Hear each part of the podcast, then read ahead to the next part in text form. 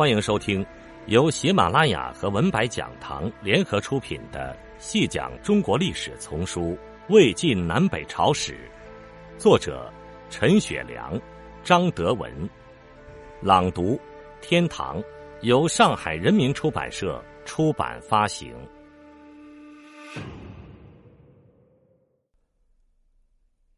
第二十二集，司马懿出身于世家大族。他依靠世家大族的力量夺取了曹魏政权，建立了晋。晋王朝的基础和支柱从来就是氏族地主。司马炎禅位称帝后，办的第一件事就是颁发九品中正法，也就是为世家大族的统治建立法治上的依据。司马炎生于司马氏这样一个世世高官的大家族中，习于安享荣华富贵。应该承认，刚掌权的时候，他还是有作为的，采取了很多有益于国计民生的措施，也收到了一定的实效。然而，他属于那个士族阶层的本性并没有变。他怠于政术，耽于游宴。孙浩投降，东吴后宫五千粉黛尽收到了他的洛阳后宫之中。西晋后宫的宫女。多达万人以上，那么多美女，晚上司马炎不知住在何处为好，于是他就乘坐羊车，任由羊行向何处，就宿于何处。一些希望得宠的宫妃，就在自己宫前的道路上放上一些羊爱吃的草料、竹叶和盐，引诱皇上的车驾临。司马氏政权的一些人的作为，实际上不是个人行为。而是氏族集团的团体行为，可以说是一府俱府，一败俱败。上行下效，吃吃喝喝，一时成了社会的风尚。他们追求享乐，还穿着奇装异服招摇过市，以成六台监舆来张扬炫耀。太傅何曾，每天花费在吃饭上的钱要超过万钱，还要成天的叹息，没什么可吃的。桌面上找不到可以下筷子的菜呀。他的儿子比老子更大方，每天花两万多钱也感到无所谓。司马炎的舅父王恺同石崇比富，王恺用丝绫做成四十里的布帐，石崇就用支起做成五十里的布帐。王恺拿出司马炎赐给他的二尺高的珊瑚。石崇把珊瑚打碎了，拿出六七个三尺多高的珊瑚任他挑选。两人还以用人乳喂猪、人乳煮肉等来比阔气，简直是无耻到了极致。一个氏族集团腐败到如此地步，那是不可救药的。后来贾后干政、八王之乱，实际上展示的是与腐败相关联的残忍的一面。事情是由立嗣风波引起的。太康年间，晋武帝司马炎已经在考虑立嗣的问题了。原本来说，在一般情况下，传位给自己的儿子那是没有问题的。但是，司马炎的儿子司马衷，却恰是一个近乎白痴的低能儿。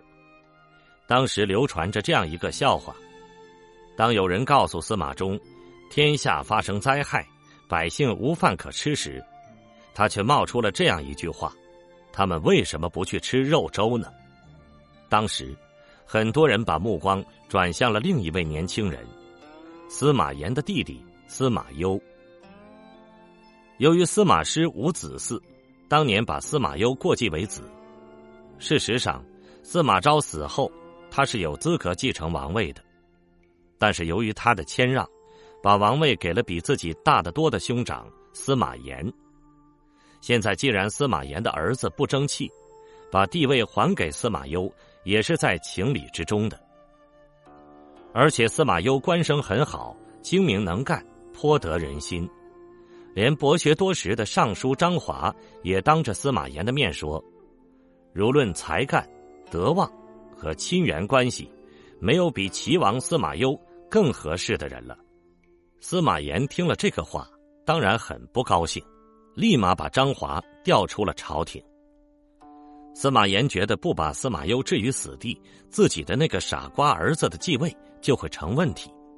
于是，太康三年冬，把官居司空的司马攸赶出了京城，要他到青州去任都督，并限时赴任。当时司马攸正在病中，再加上接到这样的圣旨，心中自是又气又急。太康四年三月，公元二八三年，司马炎看司马攸还是不走，全不讲兄弟情分，又一次急催。司马攸的回答是：“的确有病，祈求宽限时日。”司马炎就叫御医去查看真假。那些御医深知官场奥运，回复说并没有什么病。于是，司马炎又下了限时赴任令。在这种情况下，司马攸的病情一下加重了，结果是呕血而亡。司马炎知道事情可能会闹大。想用承办几个御医来搪塞过去，但是这么大的事怎么搪塞的过去呢？下面是一片反对之声，大乱的种子已经埋下。一旦司马炎死去，那天下会乱成怎样呢？太康十年（公元二八九年），自似生色，只有五十四岁的司马炎的身体已经完全垮掉了。当年年底。病势转重，已经完全不能下床。这时，控制朝政的大臣是杨俊，他是弘农大族，他和杨尧、杨继三兄弟世称三杨，成为司马炎后期统治集团的骨干。这杨俊又是司马炎的皇后杨氏的父亲，根子很深。此时，杨俊怕司马炎会重用其皇叔汝南王司马亮。就想假借皇命，把司马亮调到偏远的豫州去。司马炎在被杨俊严密控制的情况下，于永平元年三月死去。他的儿子司马衷继位，这就是晋惠帝。此时，复杂的皇权之争的大幕已经拉开。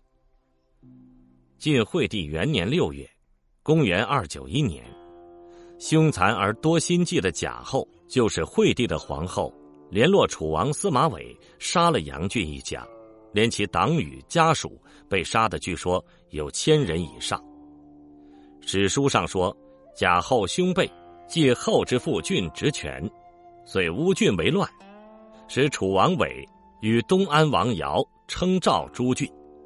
事成后，命尚未离京的司马亮与太保魏冠共录尚书事，以辅政。楚王司马伟掌管京城的禁军。贾后实在可以说是一个大阴谋家。杨俊一族的人头刚落地，他又设计，让帮他杀灭杨氏一族的楚王司马伟屈死地府。史书上说，六月，贾后矫诏，使楚王伟杀太宰、汝南王亮、太保、资阳公魏冠，以丑。以伟善害亮冠，杀之。在杀司马伟前，还封他为守卫京城的北军中侯。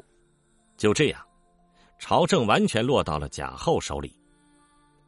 贾后以贾模为散骑常侍加侍中，与右仆射王荣并管机要。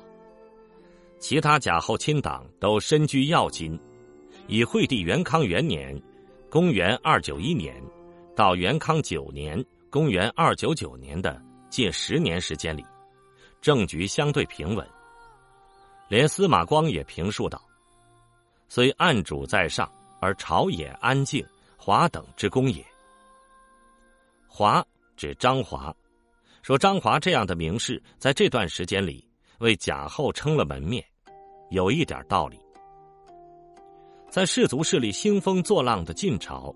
家族势力并不显赫的张华，站到政治的前台来，倒给人一股清新之气，以山不让臣，川不辞营的精神做了些实事，这在当时是不多见的。总体而言，贾后的专政是不得人心的，尤其是杀害太子这件事，更是不得人心。惠帝的太子司马昱是个聪明而有才气的人，长大以后明显有着自己的主张。他又不是贾后所生，与贾后不和。